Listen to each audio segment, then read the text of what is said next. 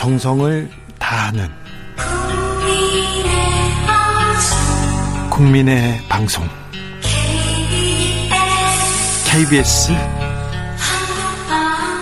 주진우 라이브 그냥 그렇다고요.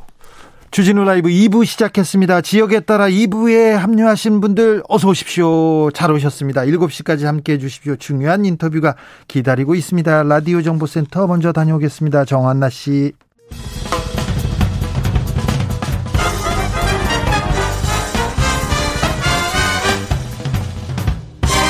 훅 인터뷰 모두를 위한 모두를 향한 모두의 궁금증 훅 인터뷰 대사 대선이 두 달 앞으로 다가왔습니다. 대선 주자들의 정책 공약 좀 비교 분석해 보겠습니다. 오늘은 외교 안보 국방 분야입니다. 민주당의 이재명 후보 선택적 모병제 그리고 미중일 실용 외교 내놓았습니다. 실용 외교가 무엇인지 한반도 더 평화로 갈 수 있는 건지 나아지는 건지 물어보겠습니다. 민주당 이재명 선대위에서 평화번영위원회 위원장 맡으신 이종석 전 통일부 장관 모셨습니다. 안녕하세요. 예, 안녕하십니까. 어, 장관님 잘 지내시죠? 예, 잘 지내고 있습니다. 요, 요즘 북한 상황 어떻습니까? 북한 정치는 어떻습니까? 지금 뭐 북한은 연말이잖아요. 예. 그러니까 연초에 계획했던 자기들의 제일 중요한 것이 경제니까 네. 경제 목표에 대해서 지금 이제 점검하고 있는 것 같고요. 네. 그다음에 내년도 계획에 대해서 얘기하고 있어서 아마 검토하고 있어서 네. 무슨 뭐 다른 바깥 세상에 대해서 이렇게 뭐 이렇게 신경 쓸 여지 없이 여유 없이 네. 안에서 아마 지금 뭐 그런 초 이른바 총결과 그다음에 계획 여기 아마 북한 지도부가 지금 집중하고 있는 것 같습니다. 한국 대선에는 좀 관심이 있을까요? 글쎄요 전에는 네. 북한에서 뭐 예, 한국 대선에 대해서 어떤 이제 정치적으로 네. 자기들이 어떤 뭐 발언을 해가지고 입김을 미치고 그런 적도 있었는데 돈 주고 막 총 쏘고 막 그랬지 아, 않습니까? 그런 건 이제 거의 없을 것 같아요. 예. 다만 이제 북한에서 어떤 발언을 통해 가지고 네.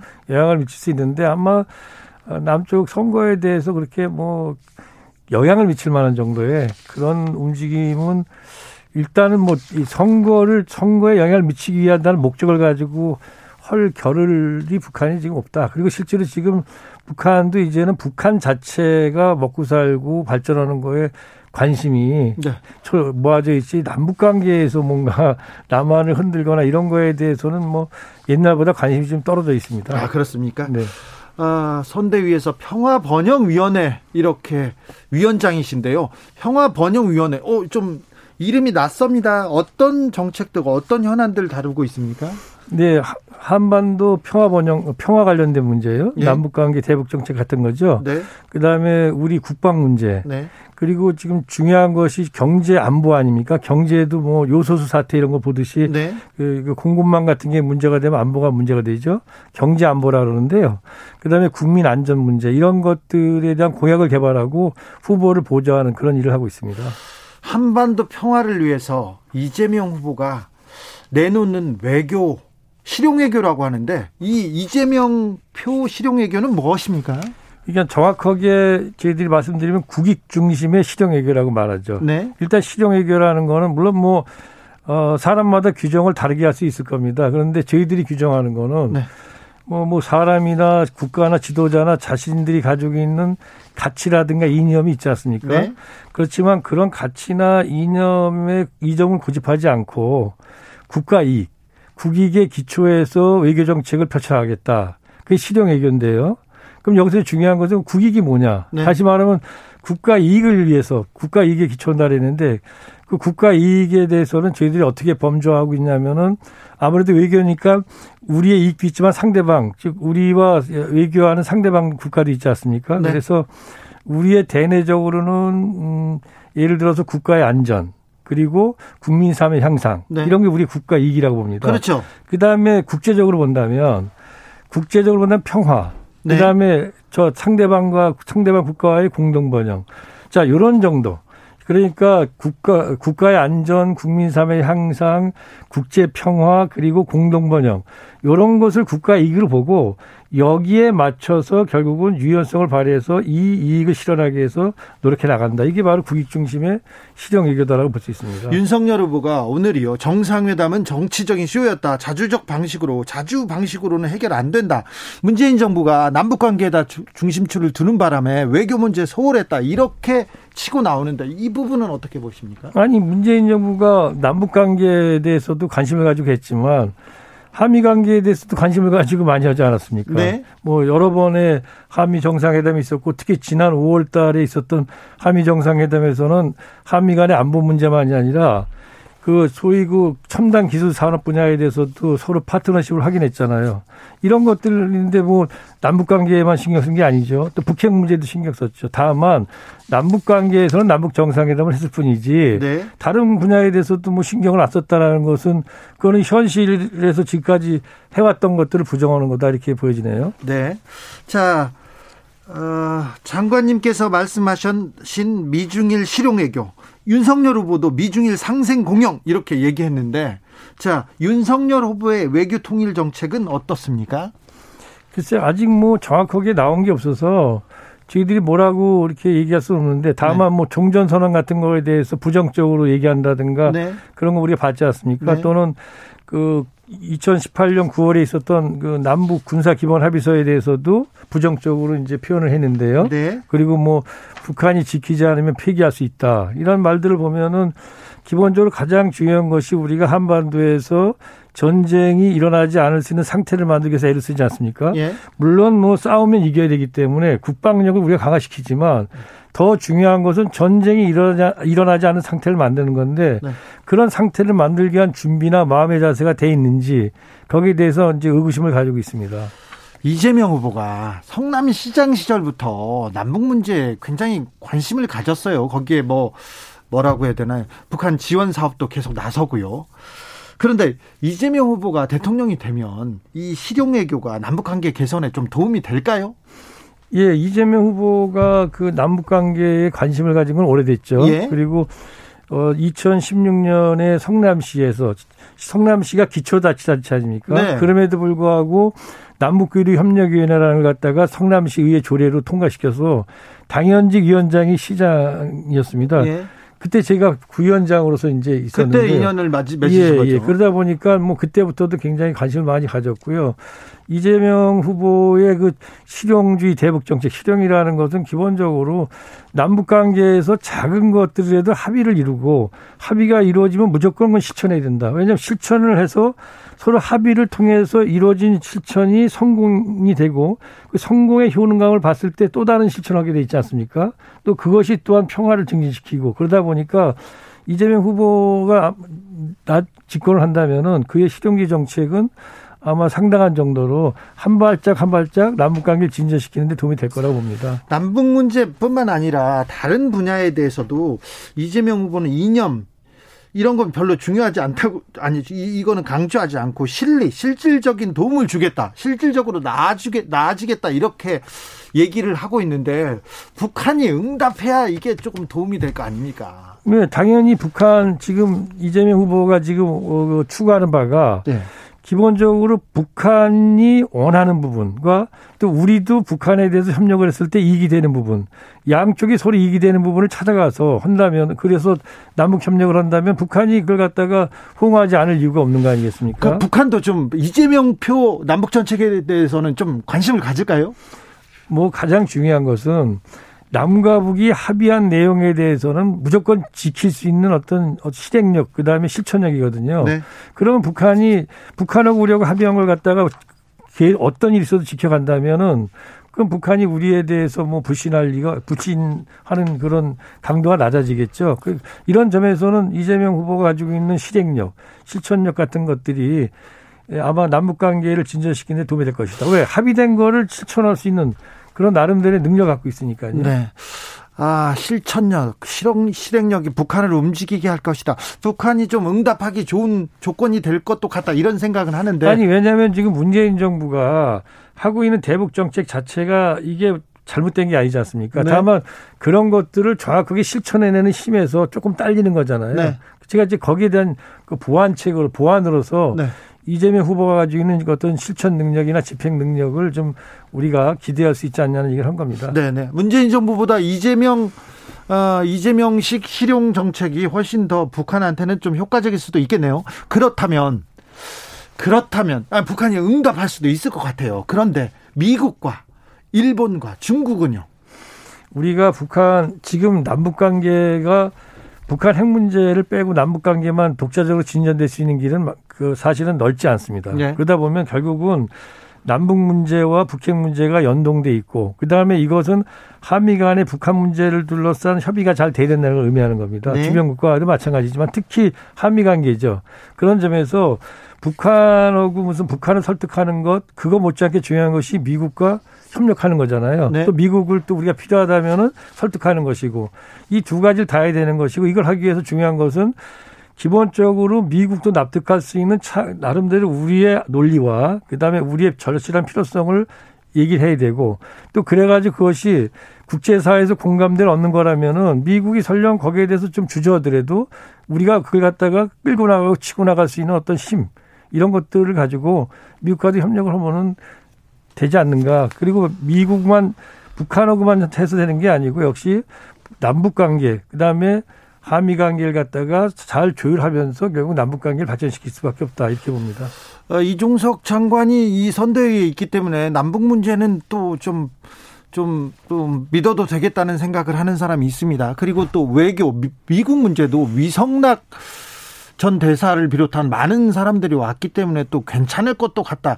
미국 문제도 미국과의 외교도 잘 풀 수 있겠다. 중국은 어떤지 중국과의 관계에 대해서는 이 좀 고민이 있습니까? 선대위에서 고민이 좀 준비가 돼 있습니까? 아니 뭐 중국과의 관계에 대해서는 기본적으로 우리 후보의 생각이 그 국익 중심의 시정 외교라는 게 그런 겁니다. 그러면 지금 미중 갈등 관계가 지금 심화돼 있는데 이 네. 속에서 한미 동맹은 우리의 그 외교안보의 근간입니다. 네. 그렇지만은 그럼 한중 관계 또 어떤 거냐? 한중 관계에서는 아시는 것처럼 우리가 지금 통상 국가고 교역으로 먹고 사는데 네. 우리 전체의 그 수출입의 한 25% 정도 갖다가 지금 미국에 의존하잖아요. 아니 중국에 의존하지 않습니까? 네. 그러다 보니까 중국과의 관계도 우리가 협력 관계를 지속적으로 증진할 수밖에 없습니다. 그러다 보니까 미국과도 잘하고 중국과 잘해야 되는데 이거를 우리가 가능케 할 수 있는 우리가 힘을 마련해야 된다. 우리가 사실은 지금은 단순한 중견 국가가 아니잖아요. 글로벌 선도 국가고 거기에 맞는 우리 역량을 가지고 미국과 중국 사이에서 우리가 선택을 강요당하는 입장이 아니고 미국과 중국이 우리를 선택할 수 있는 쪽에 그런 전략적인 위치를 차지하고 또 그럴 수 있도록 노력하면 된다. 네. 실제 뭐 과거에 그 김대중 대통령께서 그런 말씀을 하신 적이 있었습니다. 소가 도랑에 들어가 있을 때 양쪽에 둔덕이 있고 도랑에 들어가면 그 도랑에 든 소는 양쪽에 있는 둔덕에 있는 풀을 다 뜯어먹고 살아야 그렇죠. 양쪽에. 한쪽만 뜯어먹고 살 수 없잖아요. 네. 근데 김 대통령님이 그러면서 하신 말씀이 그러려면 바로 운명의 당사자인 우리가 우리가 주체적으로 우리가 지혜를 가지고 이 도전과 이 현재 이 험난한 환경을 극복해 나가야 된다. 그거거든요. 네. 예. 안보 국방 문제도 좀 물어보겠습니다. 모병제 이거 야당 민주당 사람의 입에서 나온다니 이런 생각도 들었는데 선택적 모병제 공약을 내놓았습니다. 아, 국방 혁신에 대한 그 생각은 어떤지 좀. 그러니까 모병제는 아닙니다. 선택적 모병제죠. 네. 선택적 모병제라는 것은 국민 개병제를 기초로 원칙을 하되 아 그래요. 징집 대상자에 있는 그 대상자들이 군대를 갔다가 현역으로 가든지 아니면 특정 기관을 갔다가 부사관, 기술지박형 전투부사관으로 자기가 응모해서 가든지 네. 둘 중에 하나를 선택하게 하는 것이 이제 저희들이 말하는 선택적 모병제의 특징입니다. 네. 다만 그 현재 있는 그 징집병에 있는 현역들을 갖다가 대거 줄이고 그리고 대신에 전문 인력, 전투 부사관들을 늘림으로써 그야말로 병력은 좀 줄어들지만은 그러나 국방력 자체는 증강되는 이런 방식을 택하는 것이 선택적 모병제라고 할 수 있습니다. 네. 저기 사적으로 이재명 후보 만나면요 어떤 네. 얘기 제일 많이 하십니까? 뭐 아무래도 저는 외교안보 통일 네. 쪽이니까 그쪽 얘기를 많이 하죠. 예. 주로 잘 듣습니까 이재명 후보가? 예, 이재명 후보는 그러니까 듣는 편입니다. 아, 듣고 그다음에 질문을 많이 하는 편이고요. 질문 많이 예, 하고. 그리고 이해 학습 능력 이런 거는 뭐 그거는 뭐 타의 추종을 불허할 정도로 보면 되죠. 그리고 그 자리 앞에서 브리핑하기보다는 미리 이제 레포트 같은 걸 보내드리면 읽고 와가지고 이제 다양한 질문을 하고 또 토론을 합니다. 네. 예. 그래서 그러 그러고 나서 나중에 보면 후보가 그것을 자신의 언어로 만들어서 자신의 어떤 그 나름대로 틀 철학 구상 속에 딱 이렇게 위치를 시키는 그 지식들을 그런 것들을 보고 좀 놀랄 때가 있습니다. 아 그래요? 좀 부족한 점은 뭡니까? 다, 다 칭찬만 하시니까. 네. 글쎄요, 제가 그렇지 않아도 많은 국민들이 여러 가지 말씀하시는데 네. 제가 여기서 뭐 그런 거를 꼭 이렇게 그- 그- 집어서 아니 말씀드리기 개인적으로 개인적으로 뭐아 저기 저 저분은 뭐 저게 좀 부족해 그런 거 없습니까? 보완해야 될 뭐, 점, 보완해야 될 아니 점. 보완해야 될 점인지 모르지만은 음, 이재명 후보가 남들이 볼 때는 네. 굉장히 그 이렇게 독선적이고 그다음에 막그 나서고 그다음에 사람들에 대해서도 이렇게 그 굉장히 그 무섭게 느껴지고 그렇게 그렇다고들 얘기하지 않습니까 네. 일부에서 근데 네. 굉장히 샤이한 성격입니다. 그러니까 예를 들어서 누- 제가 누굴 갖다가 옛날에 과거에 이렇게 만나보시죠 소개를 해가서 만나면은 같이 만나실래요? 왜냐하면 이제 혼자 만나는 게 쑥스러워서 아 예. 예, 그런 상당히 좀 이게 샤이라 그러죠. 그러니까 네. 좀 약간 이제 그 좀 숫기가 없 숫기를 숫기가 없다라나요? 이제 네. 그런 예, 스타일입니다. 남북 관계를 중시하는 민주정부. 처음에는 근데 문재인 정부도 처음에는 성과가 엄청났었는데 지금 좀 답보 상태입니다. 네. 이재명 후보가 이 이 그 답보 고착에 빠진 이 남북 관계를 좀 돌파해 낼 수 있을까요? 문재인 정부가 지금 아주 못하고 있는 게 아니지 않습니까? 조금 더 힘을 내서 할 수 있는 것들이 지금 안 되고 있는 게 많잖아요. 거기에 실행력, 실, 시, 예, 실용이 하는 필요하다. 것이고 지금 중요한 것은 미국은 지금 민주당 정부가 들어서 있습니다. 예. 바이든 미국의 민주당 정부의 특징은 어쨌든 간에 동맹에 대해 동맹 관계를 중시하기입니다. 네. 그럼 동맹 관계를 중시하기 때문에 우리도 미국의 민주당 정부 요구에 들어줄 것도 많이 있지만 미국 민주당도 우리 얘기에 귀를 기울일 수밖에 없습니다. 동맹을 중시하니까. 예. 그러다 보니까 우리가 나름대로 합리적이고 창의적인 아이디어를 가지고 지속적으로 미국 민주당 정부를 두들기면 결국 우리의 아이디어를 미국이 북핵 문제나 남북 관계에서 받아들일 수 있는 폭은 미 공화당 정부보다 훨씬 큰 거죠. 네. 미국 민주당과 한국의 민주당이 서로 마주쳐 민주당 정부가 마주쳐서 서로 일을 했던 때는 98년에 김대중 대통령님 시절에 2000년 클린턴 미국의 민주당 대통령이 2000년, 2000년 말에 퇴임하기 전까지 그때였는데요. 그 3년 시기가 사실은 한반도에서 평화가 가장 많이 진전된 시기였습니다. 아, 네. 근데 그 이후에는 그 시기 안 왔죠. 우리의 민주당 정부 때 미국의 공화당 정부였었습니다. 그렇죠. 또 미국의 민주당 정부 때 한국에서는 이제 현재 야당 정부였고 그러나 이제 지금 기회가 왔다. 저는 그렇게 보는 거죠. 지금 몇, 바, 바, 바, 발짝 막 앞으로 가야 되네요. 네, 이제는 한국에서 민주당 민주정부가 추- 출연한다면은 저쪽도 민주당 정부니까 네. 한번 서로 궁합을 맞춰볼 필요 맞춰봐 맞춰서 뭔가 만들어낼 수 있다 이렇게 생각을 합니다. 어제 그 미국의 전현직 군인들입니다. 에이브럼스 등 그 좀 고위 군인들이었죠. 한국의 군사력 솔직히 많이 뒤처져 있다. 전시 작전권 이양받기 아직 모자란다. 이런 좀 부정적인 발언이 나왔던데 이건 왜 그런 거예요?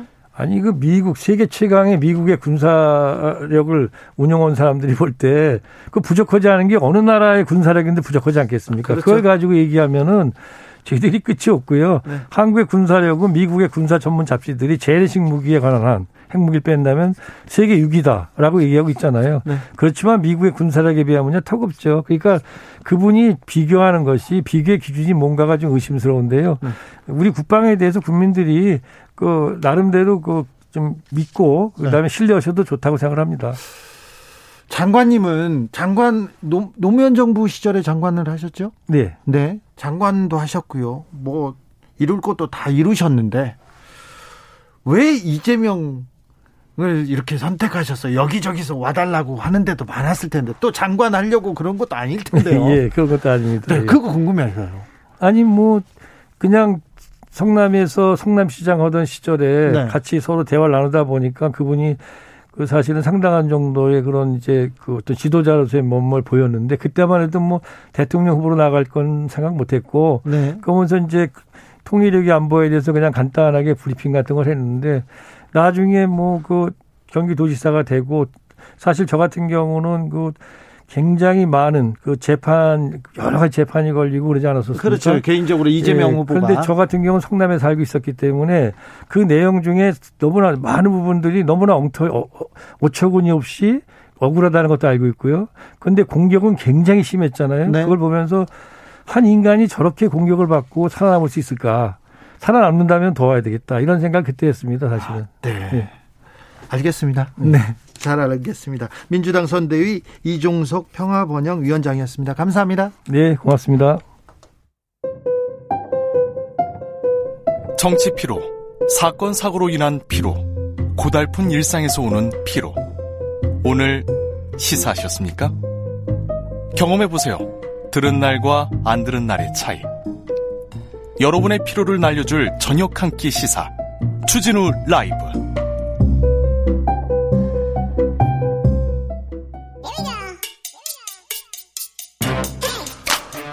뉴스를 향한 진지한 고민 기자들의 수다 라이브 기자실을 찾은 오늘의 기자는 은지옥이요. 시사인 김은지입니다. 첫 번째 준비한 뉴스부터 가볼까요? 네, 대선 주자들이 모병제 관련 공약을 내놓고 있습니다. 이종석 전 장관하고도 얘기를 했는데 네, 통했습니다. 조금 조금 자세히 좀 해, 부탁드려요. 왜 그러냐면 민주당도 정의당도 국민의힘도 모병제를 얘기하고 있어서 우리가 모병제로 가야 되나 가야 되는 길인가 보다 이렇게 생각하는 분들이 많거든요. 네, 이게 다소 국민의힘은 좀 소극적인 편이긴 하고요. 아, 그런가요? 네, 더불어민주당과 정의당 그리고 국민의당에서 네. 모병제 네. 관련된 공약을 내고 있습니다. 거의 모든 당에서 얘기합니다. 네, 그러니까 이제 2000년대 들어서 한국사에서 처음 시작된 논쟁인데요. 네. 그때 이제 남북 화해 분위기 그리고 군의 슬림화 첨단화라는 것들과 맞물려 돌아가면서 그때 그때는 또 모병제 얘기하면 요 빨갱이라고 막 손가락질하고 막 그런 적도 있었어요. 네, 그렇죠. 앞서 가지고는 한국이 굉장히 안보 문제 예민했던 국가였기 때문에 당연히 그런 분위기가 있었는데요. 네. 그래서 2000년대 처음으로 이제 그런 이야기가 슬슬 올라오기 시작했습니다. 아니, 북한은 100만 명, 120만 군대인데 우리도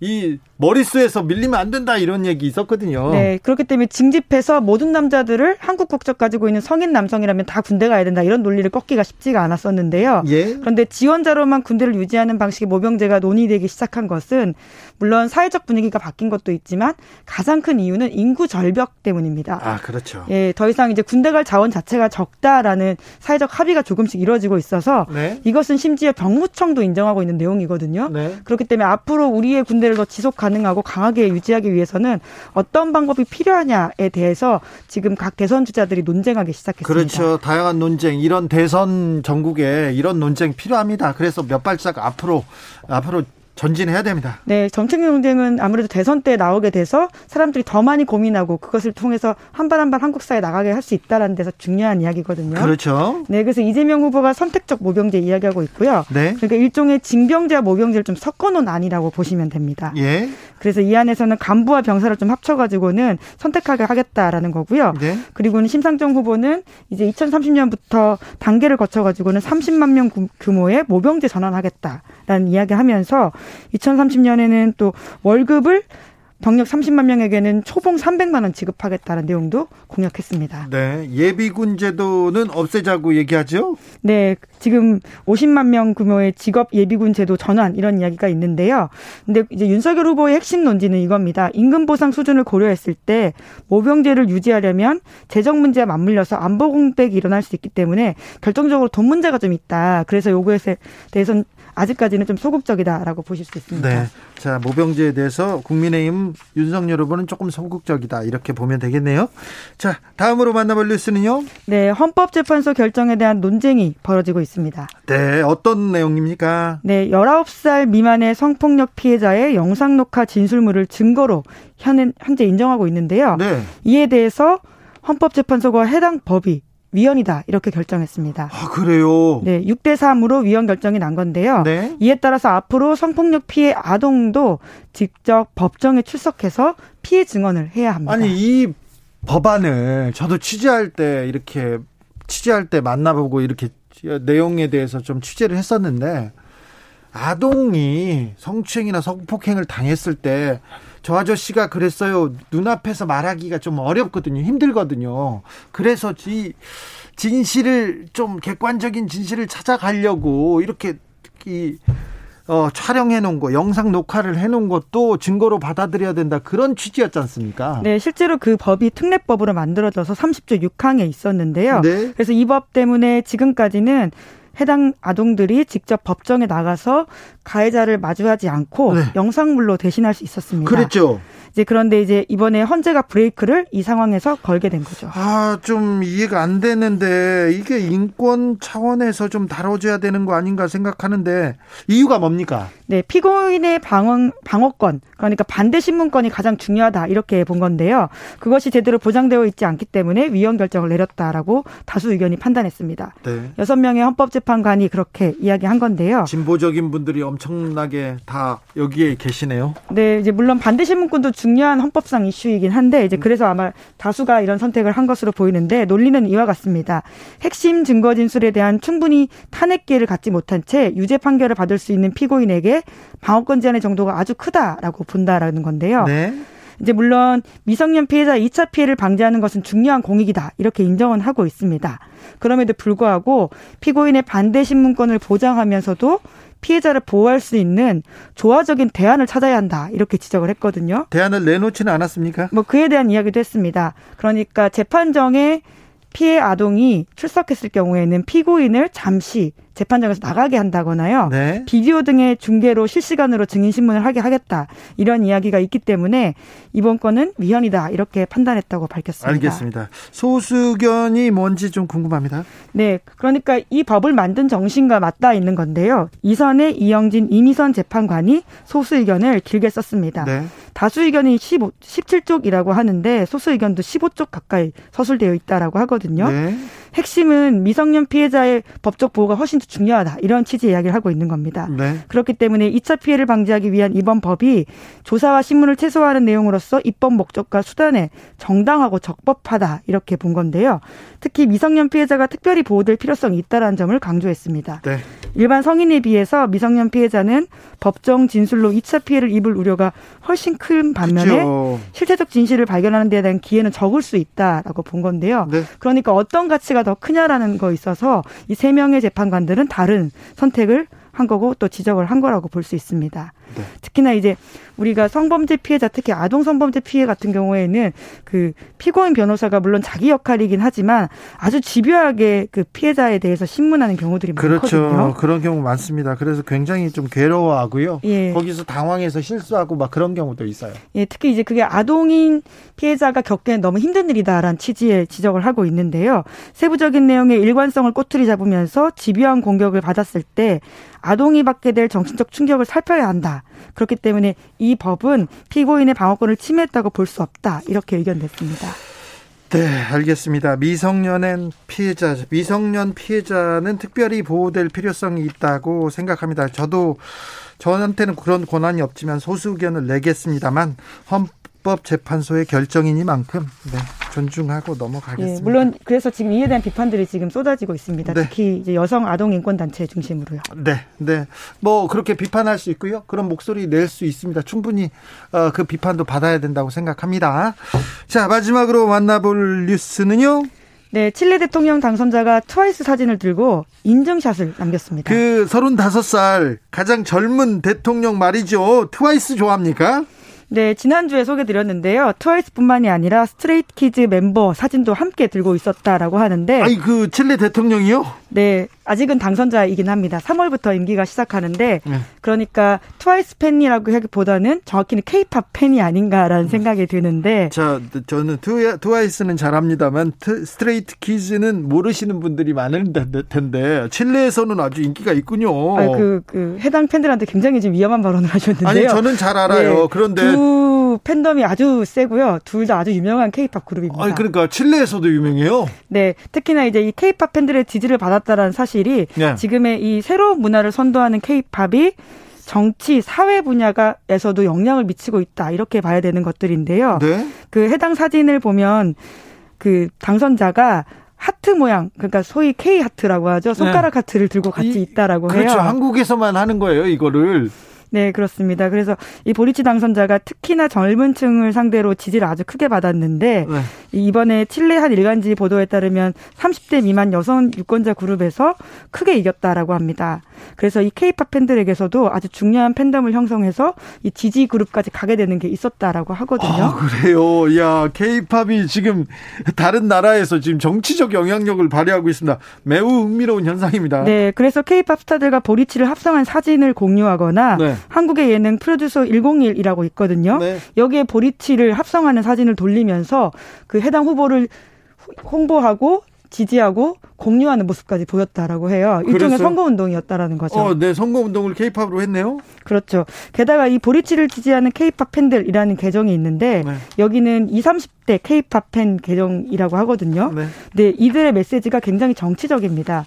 민주주의를 위협하는 파시즘의 부상에 맞서서 표를 던지고 단합하기 위해서 모든 케이팝 밴드를 소환하고 싶다.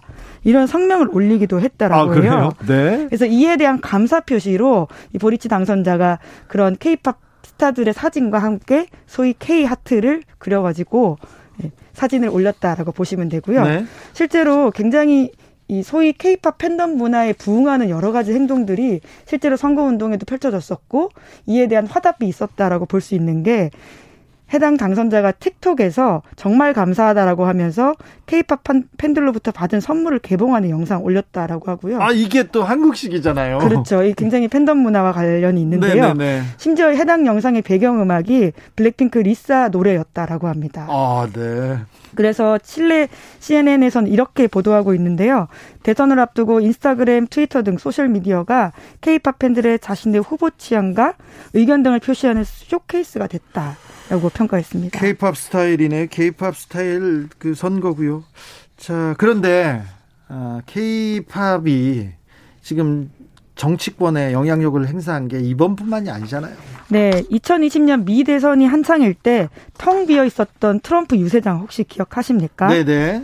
그때 트럼프가 정말 많은 사람이 온다 이렇게 자랑을 했었는데요. 많이 비었죠. 네, 실제로 텅 비어 있었습니다. 네. 그때 100만 명 이상 참가 신청했다고 트럼프 캠프에서도 홍보를 했는데 실제로는 케이팝 팬들이 다 이 신청을 했다가 막판에 취소하면서 트럼프에게 일종의 항의하는 퍼포먼스를 벌였었거든요. 그렇죠. 네, 그래서 케이팝 팬들이 굉장히 미국에서는 그 정치적으로 진보 적인 모습들을 보인다 이런 것들이 있었는데요. 그리고 블랙 라이브 매더스의 그 그 운동에도 케이팝 팬들 뭐 대대적으로 전폭적으로 그렇죠. 예. 나섰지 않습니까? 예, 이게 시민운동이라고 하는 게 조직화가 굉장히 중요한 이슈인데 케이팝 네. 팬들이 자기가 케이팝을 좋아함으로써 읽었던 어떤 조직화의 성과를 소위 민주주의 이슈에도 굉장히 투영하고 있다 이렇게 보이는데 네. 미국만이 아니라 칠레 그리고 또 콜롬비아에서도 올해 반정부 시위가 있었는데 네. 여기 케이팝 팬들이 온라인상에서 시위대에 전폭적인 지지를 보냈다라고 합니다. 네. 굉장히 좀 흥미로운 모습인데요. 그래서 칠레에서는 이런 보고서까지 있었다라고 해요. 2019년에 대규모 시위가 있었는데 이 시위에 영향을 미친 세력 중에 하나로 케이팝 팬을 지목하는 칠레 내무부 보고서가 있었다라고 합니다. 아, 그래요? 네. 시위에 영향을 미친 배후 세력이 있었는데 케이팝 팬들이 다. 어, 예, 네. 문화적으로 굉장히 자유롭고 진보적이고 그리고 네. 좀더 민주주의에 대한 어떤 의식이 있는 그룹으로서 케이팝 네. 팬들이 지목되고 있다고 합니다. 네, 알겠습니다. 3461님 스트레이키즈 모르시죠? 모르세요? 이렇게 물으면 에이 저는 음악방송 DJ인데요. 방찬 네 좋아합니다. 자 기자들의 수다 시사인 김은지 기자와 함께했습니다. 감사합니다. 네 감사합니다. 교통정보센터 다녀올까요? 정현정 씨.